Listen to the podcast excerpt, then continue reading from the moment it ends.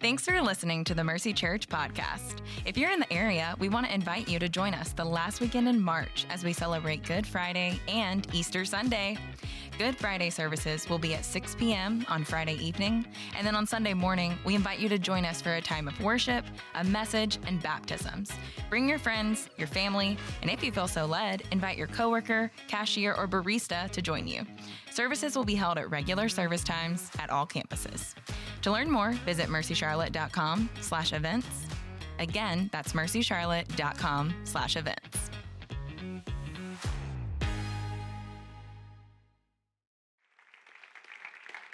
Good morning, Mercy Church. It is great to be here. There's a few reasons that I'm really excited to be here this morning. The first is that I love your pastor. Uh, pastor Spence has been a great friend of mine for a long time, and he was a, a mentor to me in ministry. So at one point in my life, Spence was my boss, um, which was great. Actually, Spence was a fantastic boss, and I learned a lot of ministry just by watching him do it. So I love your pastor, so I'm grateful to be here, be here for that reason. But I'm also grateful to be here because I've watched this church from the very beginning. So I, I, Spence and I were working on the same team when he left to plant Mercy Church. And so I have been keeping track of you guys from afar this whole time, and I've been amazed at all that God has done in this church. And being here this morning and, and seeing it and experience it really is, is so encouraging to me as someone who's about to go out and do it. To see it is, is beautiful and inspiring. So it's great to be here for that reason. And if that's not enough, what Spence just said, that you guys are now the newest partners of Park Slope Community Church in Brooklyn, New York. So I want to say thank you to Mercy Church. Not just for your example, not just for your faith, but for the way that you would come alongside us in this work. In, in, a, in a work like we're going to be a part of in a difficult city like New York, you cannot do it alone. So having you guys there to lift our arms up means the world to me. This week I was reading a story, a really famous story in the startup world has to do with a man named John Sculley and Steve Jobs. In 1983, John Sculley was the president of Pepsi. Pepsi was running and gunning. They were doing well. He had helped uh, the brand Pepsi become known all around the world, extremely successful, extremely rich, doing extremely well. When along comes this young, brilliant hotshot, Steve Jobs. Steve Jobs you guys know, the founder of Apple, he had decided that he needed Sculley to run the day to day operations of this new thing he was starting out in Silicon Valley. So he comes and he tries to recruit Sculley. He says, All right, man, here's all the reasons you need to come and be a part of what I'm doing. Sculley says, No. He recruits him again. No, no, no. Repeatedly, Sculley says, No, I will not be a part of this work. Why would I leave something so big? Why would I leave something so successful and be a part of this small work that will probably not be around in five years.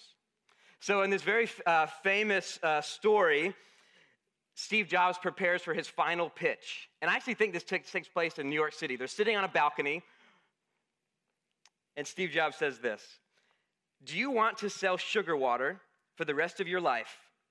Or do you want to come with me and change the world? Do you want to sell sugar water for the rest of your life, or do you want to come with me and change the world? Sculley left that very year and joined Apple. Most people in this room probably have one of their, one of their uh, products in their pockets. They were extremely successful. But why was Steve Jobs' pitch? What made that so compelling? What made that so interesting that he would leave something so established to come join him?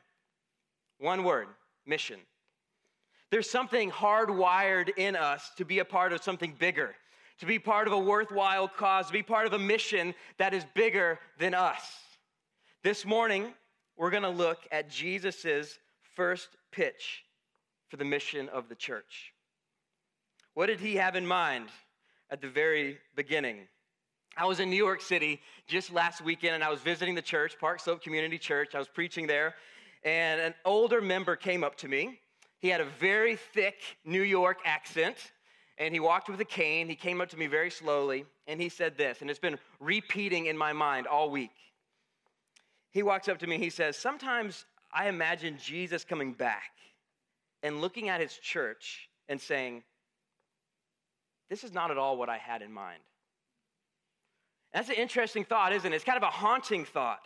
Is this thing that we call church anything like what Jesus had in mind when he started it 2,000 years ago? Are we in line with what Jesus intended, intended the church to be? And I think this question is especially relevant today when we look at the culture at large. Because the culture at large would say, hey, I really like Jesus. I'm really into Jesus. I, what, you're, what you're saying about Jesus, I, I'm into him. But I really don't like the church. We've probably heard all that, that quote attributed to Gandhi I like your Christ, I do not like your Christians. Your Christians are so unlike your Christ. So, why is the approval rating of Jesus in our culture so high, but the approval rating of the church so low?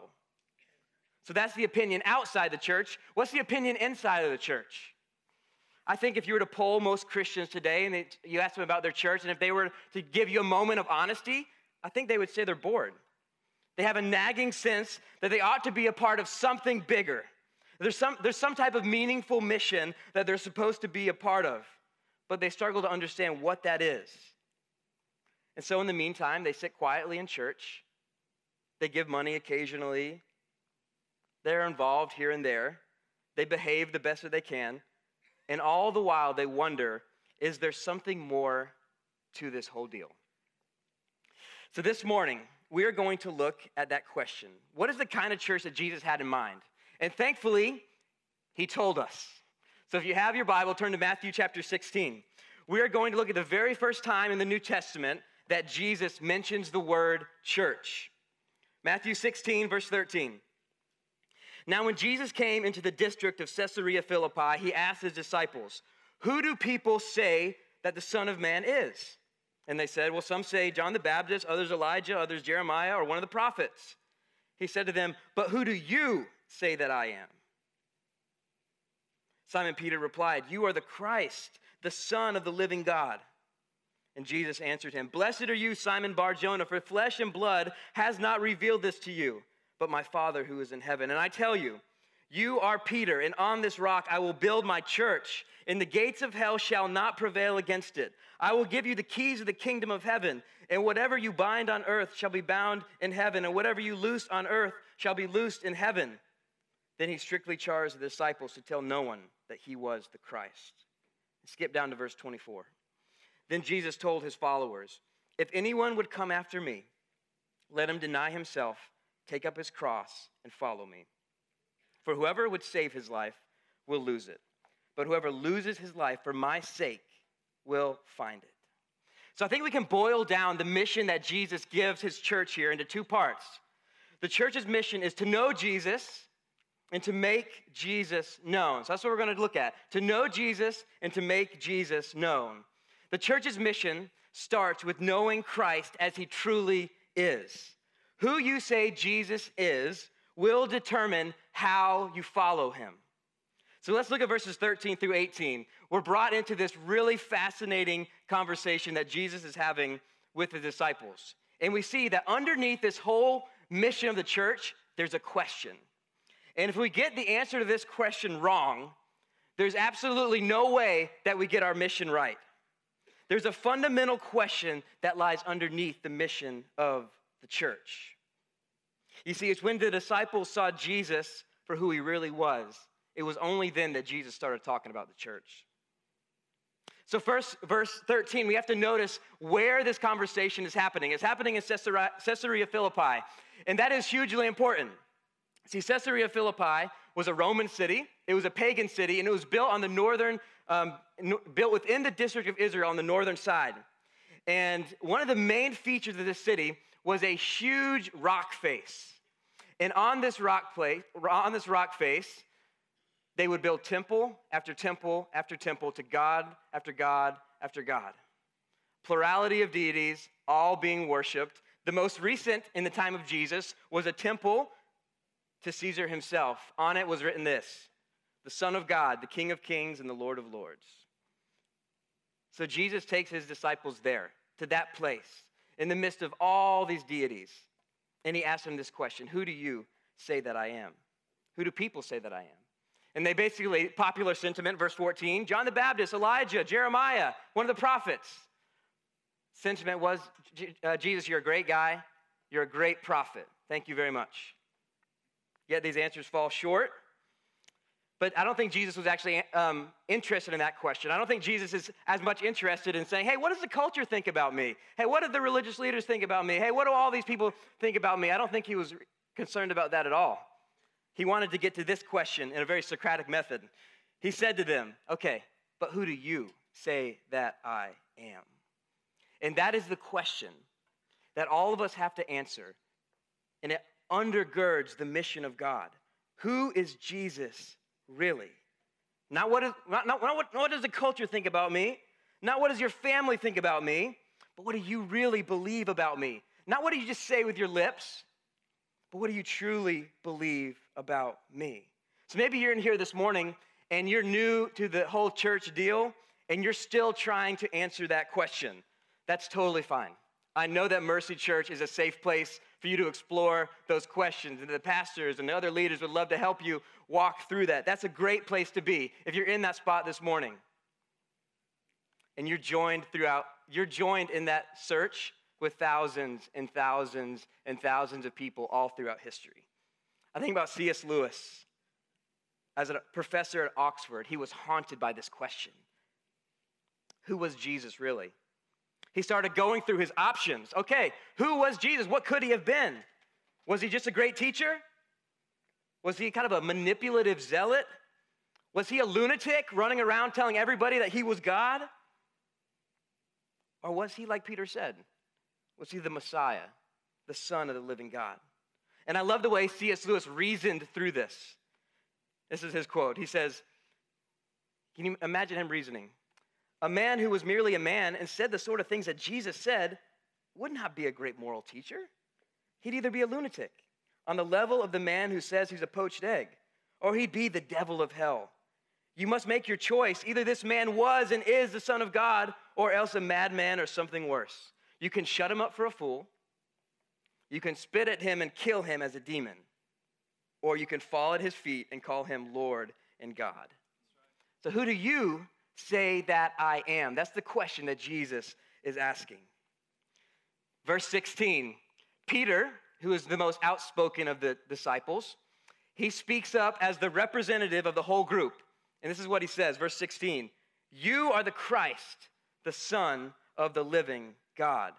But Peter didn't get there through reasoning. It was through God's divine revelation. Peter gets it right. And this phrase that he utters is packed full of meaning Christ comes from uh, the word meaning Messiah, anointed one. It was understood at that time as the deliverer who would come and save God's people. It was understood as the son of David who would come and restore the kingdom of Israel, peace and prosperity. This was not a normal prophet. This was the king. This was the, per- the person that through whom God would accomplish all his purposes in the world. The Christ was the king who would bring the kingdom. And the church that Jesus envisions has Jesus as the king at the center. A church that knows him as king. A church that knows him as the hero of their story. How many of you guys remember the television, television show One Tree Hill? You guys, anybody watch that show? Okay, One Tree Hill.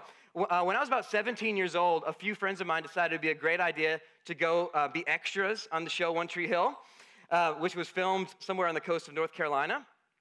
So they say, Yeah, this is great. We're going to go. We're going to be extras on this show. So what happens is you get there and they funnel you into a big tent. And when the scene comes that they want you to be part of, they kind of look around and they pick people and you go and be an extra. And the scene that we got chose, uh, chosen for was a bar scene. And uh, it was like a nightclub with a bar. And at the bar was sitting Chad Michael Murray. You guys remember Chad Michael Murray?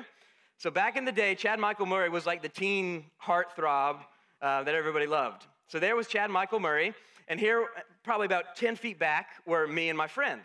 And, you know, the thing about being an extra on a TV show is, I know this is shocking, it, it, that you're not the star of the show. I mean, you, you barely, if you, got, if you get your finger in the shot, I mean, you're doing quite well. I mean, it's not about you in the least. It's all about Chad Michael Murray, and it's about you filling space in the back.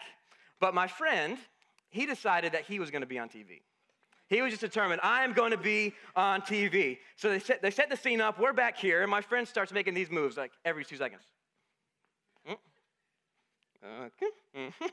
He's moving up. There's Chad. And by the time they're filming the scene, here's Chad Michael Murray, here's my friend. And he's kind of got this goofy grin, like, oh yeah, I'm gonna be on TV.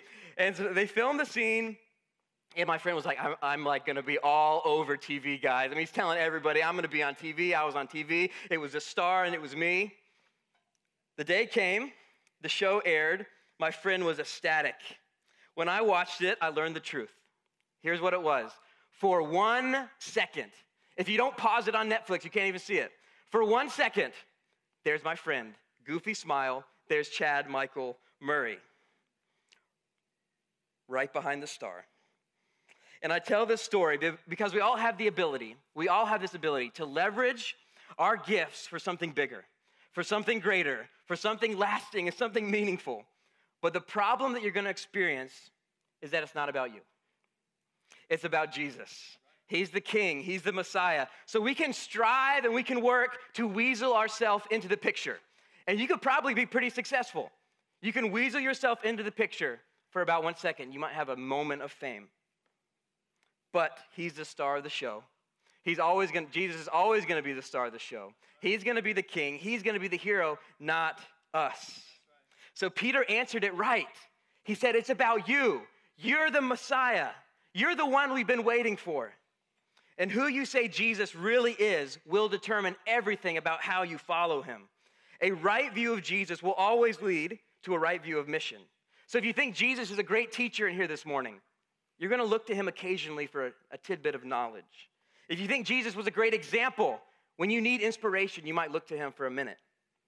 But if you, like Peter, believe that he, he's the promised Messiah who came to earth to save us from our sins, to conquer death and hell, and to rule as king over everything, now that's going to change the way you live your life. A church on mission knows Christ. Second, we're going to see a church on mission makes Jesus known. See, once we get this fundamental question right, Jesus shifts the conversation. He says, Okay, you got it right, Peter. And then he starts explaining the mission and the purpose of the church. And this is incredible. Jesus gives us four metaphors in this passage, four metaphors that each tell us something significant about how Jesus envisioned the church. Stay with me. We have a rock, we have a gate, we have a key, we have a cross. Okay? We have a rock, a gate, a key, and a cross. The rock. The foundation of the church's mission is the people of God proclaiming the gospel of Christ. Verse 18, and I tell you, you are Peter, and on this rock I will build my church. Jesus talks about the foundation of the church being the people of God proclaiming the gospel of Christ. See, on this foundation, I'm building a community of people, not a, not a building. Ecclesia in the New Testament always means community. A community of people, and Jesus said, This is my community. It's not based on a particular nation, it's based on me. It's based on Jesus himself. But can we stop here for just one second? Because this is really important. This is extremely important. This little verse is the most debated verse in all of church history. There has been no more, there, there has been more ink spilled on this one verse than any other verse in the entire Bible. So let me explain what's going on here. The, que- it, the debate centers around this question What is the rock on which Jesus is building his church? What is the rock? You see, traditionally, Catholics have said, well, obviously, the rock is Peter.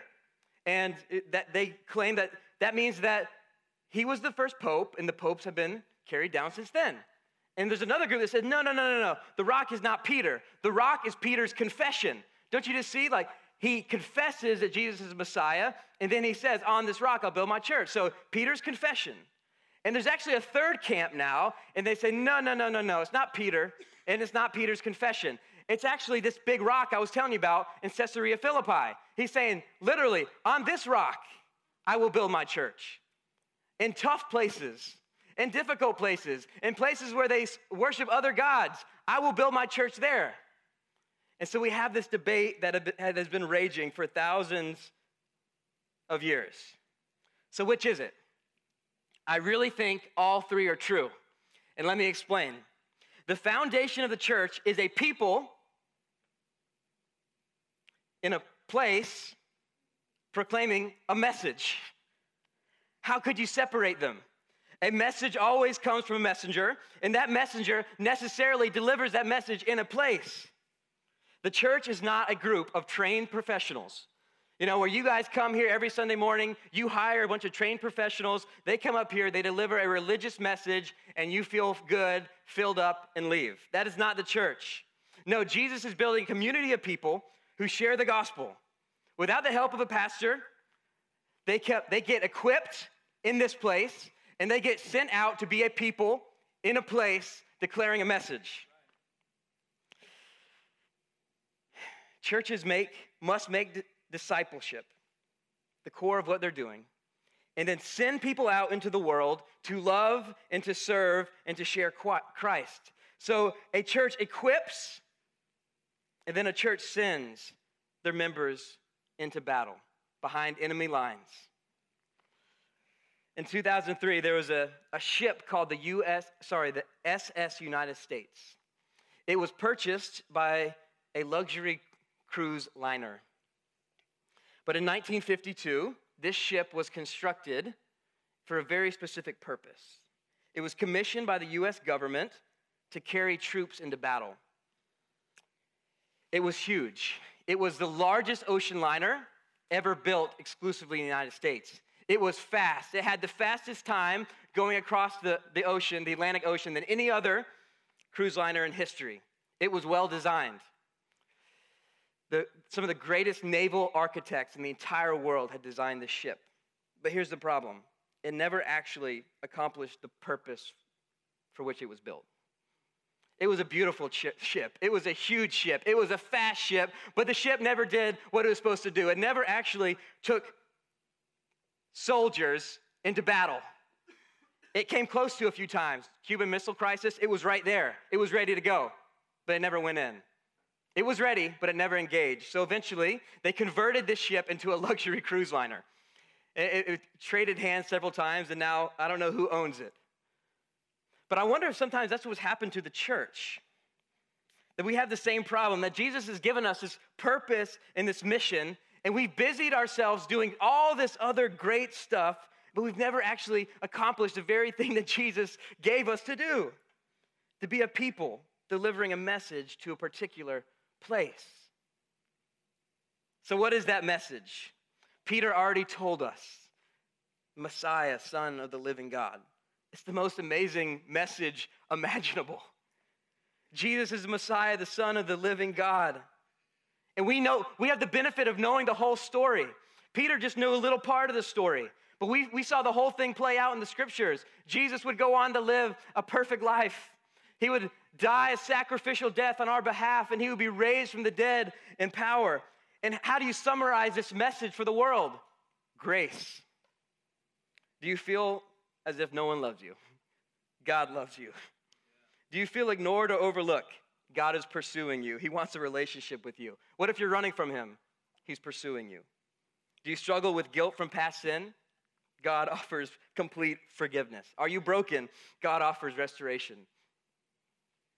And if that was not enough, what He wants to do in your life, He's saying, Yeah, I want to heal, I want to restore. I'm pursuing you with my love and my grace. If that's not enough, Eventually, he's going to do that for the entire world. So, all the brokenness that we see in our city, in our country, God is going to make it all new. That's the message. It's beautiful. So, we have the rock. Second, we have the gate. The aim of the church's mission is outward, and it cannot be stopped. Verse 18 On this rock I will build my church, and the gates of hell shall not prevail against it. For years, I really thought this verse was talking about something completely different than what it actually is. I thought this ver- verse meant that God would protect the church from all of Satan's attacks. So, and the church seems to be under attack. You say, Oh, don't worry, don't worry. The gates of hell will not prevail against us. So, the image that I thought for years and years and years was the church is like a walled city trying to block an, an attacking army. I, I, think of that scene from The Lord of the Rings where the orcs are, are, are coming upon the city, and they put all their resources into one final stand in the castle. You know, they're manning the walls. They're making, we have to make this wall stand.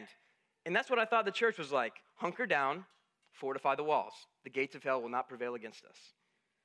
But the verse is actually about the very opposite. This verse is about Satan's inability to keep us from plundering his kingdom, not his inability to plunder ours. As we, the people of God, faithfully share the message of Christ, he promises that the mission would advance further and further into enemy territory. And think about it. Have you ever used a gate as an offensive weapon? Have you ever been watching the news of the five o'clock news and like man in critical condition attacked by gate? No. The gate is a defensive weapon. And as the church charges forward on its mission, even the powers of death and hell and Satan will not, cannot stop it. That's the promise. There's this famous story from the Civil War about Abraham Lincoln. And uh, the, uh, the Union Army had finally pushed the Confederates back into Richmond. So that's the scene. The Confederate Army pushed the, or the Union Army pushed the Confederates back into Richmond, and they're at the war room. Uh, Abraham Lincoln and a lot of his generals and in runs this excited general. He is thrilled, he's ecstatic. He runs in, he's breathing heavy, and he says, President Lincoln, I am pleased to tell you, we have finally pushed the enemy out of our territory and back into his. And he was expecting a clap, a pat on the back. Way to go, man, great work. Lincoln stopped.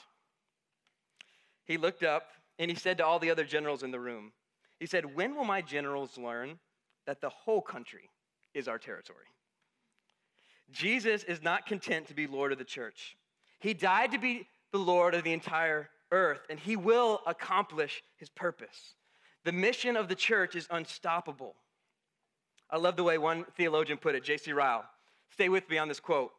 Nothing can altogether overthrow or destroy the church. Its members may be persecuted, oppressed, imprisoned, beaten, beheaded, burned, but the true church is never altogether extinguished. It rises again from its afflictions. It lives on through fire and water. When crushed in one land, it springs up in another. The Pharaohs, the Herods, the Neros, the Bloody Marys have labored in vain to put down this church. They slay their thousands and then pass away and go to their own place. The true church outlives them all and sees them buried each in his turn. It is an anvil that has broken many a hammer in this world and will break many a hammer still. It is a bush which is often burning and yet is not consumed. As a part of Christ's church, do you realize that you are a part of a global movement that cannot be stopped? Three, we have a gate, we have a rock, and we have the keys. The keys. The authority of the church's mission comes from Christ himself. Look at verse 19 with me. I will give you the keys of the kingdom the kingdom of heaven. And whatever you bind on earth shall be bound in heaven, and whatever you loose on earth will be loosed in heaven. The disciples at this point had been thoroughly confused. Can you imagine them? So we, we tend to look back at the scriptures and be like, how did you not get this? But we have the end of the story. They're living this. They were thoroughly confused. Okay, so you're telling me we have a king? Yes, you have a king. You're telling me we have a kingdom? Yes, you have a kingdom. Okay, why isn't the king bringing the kingdom? Why isn't the king ruling in his kingdom? Why are you talking about handing us the keys to a kingdom that you're bringing?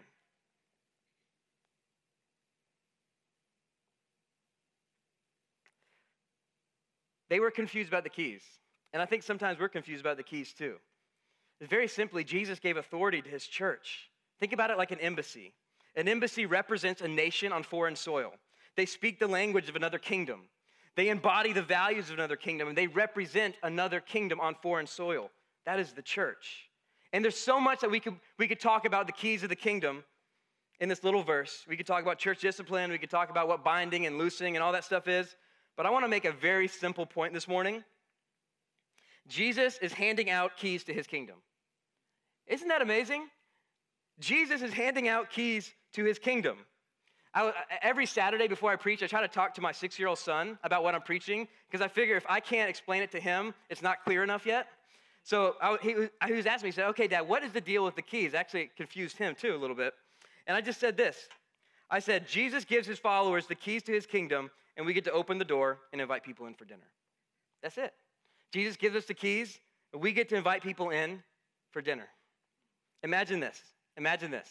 Imagine you have an uber rich uncle and he says to you, Hey, I have this mansion, it's right on the beach, here are the keys.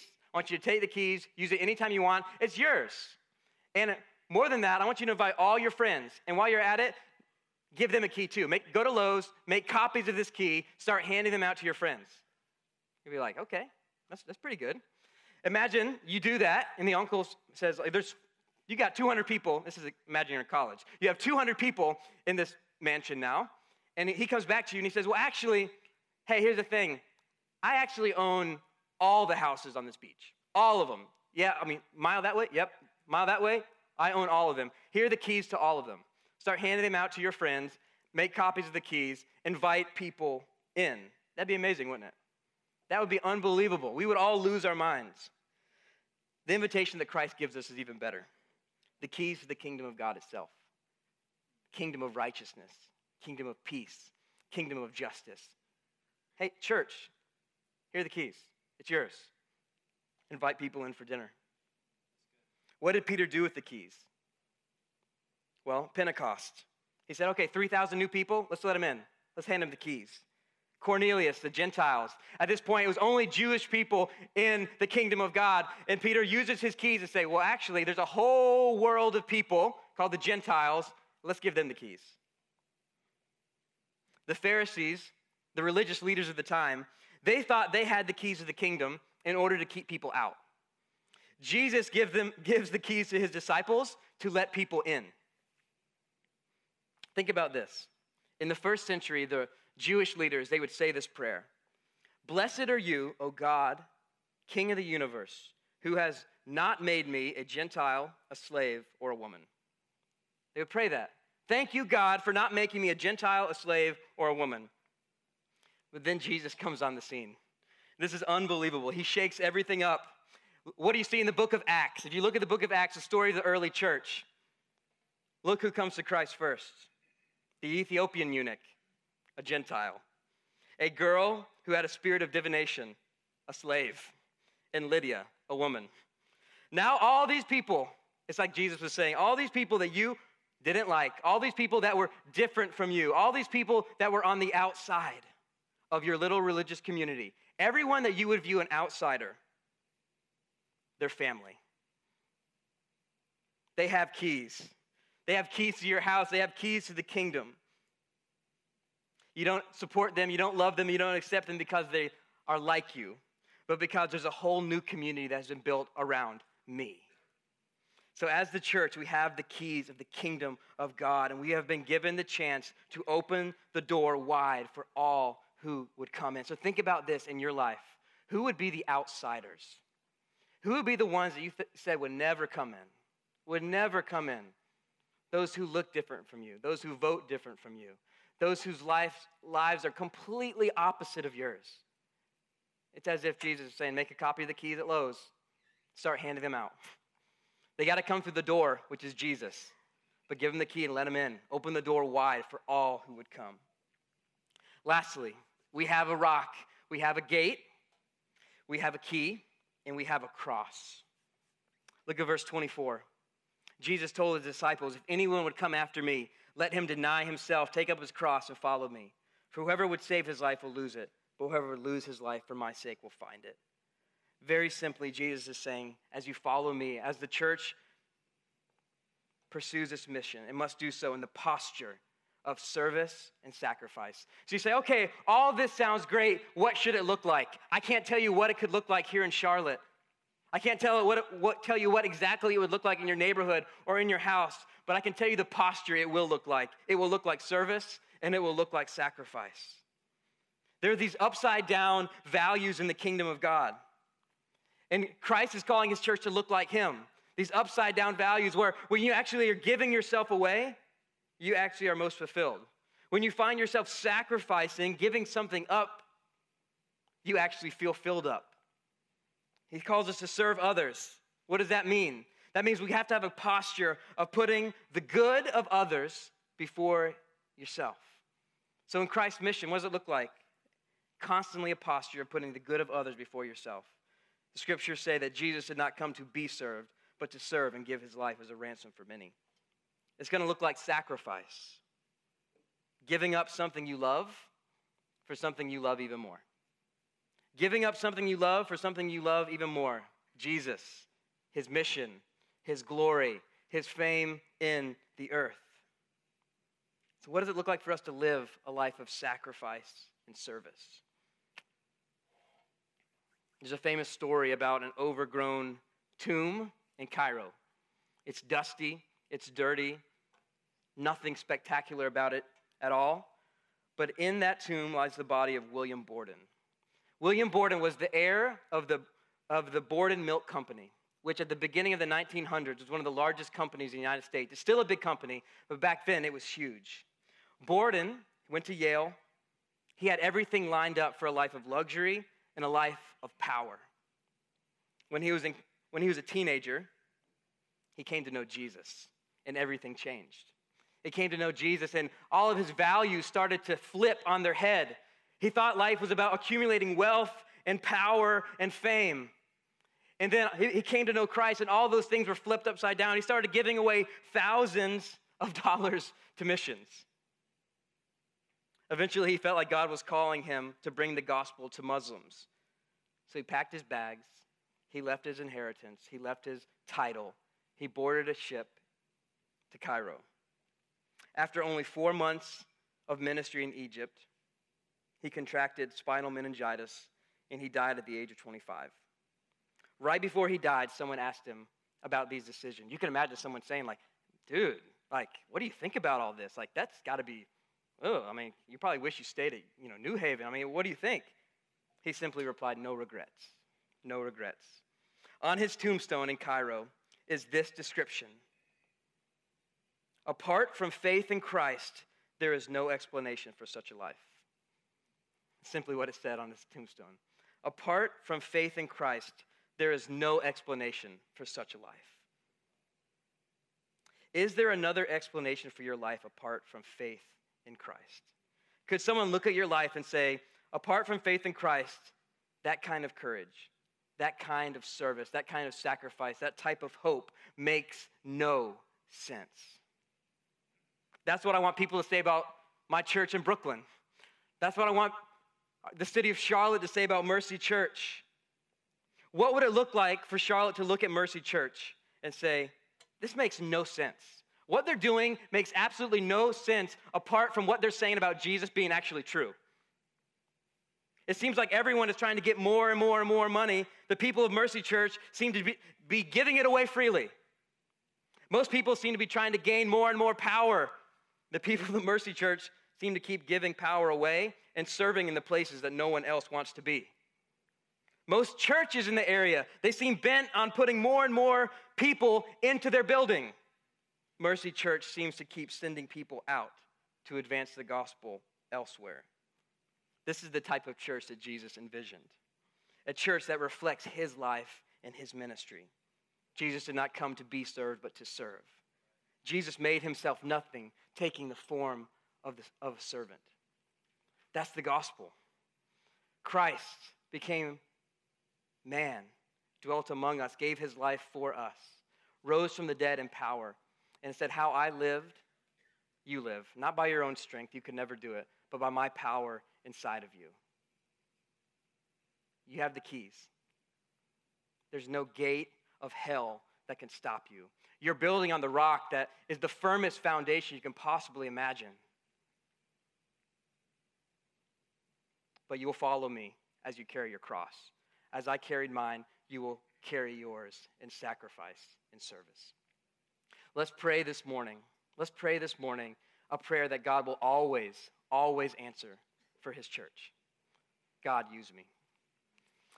Father, thank you, thank you for this word from Matthew 16. God, we so desperately want to be a church that follows you. We so desperately want to be a church that lives in service and sacrifice to the community around us. A church that's a people declaring a message in all the places where you've put us. Declaring the message in our homes and in our workplaces, in our neighborhoods. God, we want to be that type of people here in Charlotte. We want to be that type of people in Brooklyn. God, we want to use the keys that you've given us widely. We want to open the doors wide open for everyone that is unlike us. Say, come on in. God, because you've given us so much more. That's what you did for us. As the outsider, you brought us in. God, I pray that would be true of me. God, I pray that would be true of this church. I pray that would be true at Park Slope Community Church in Brooklyn. We pray in Jesus' name. Amen.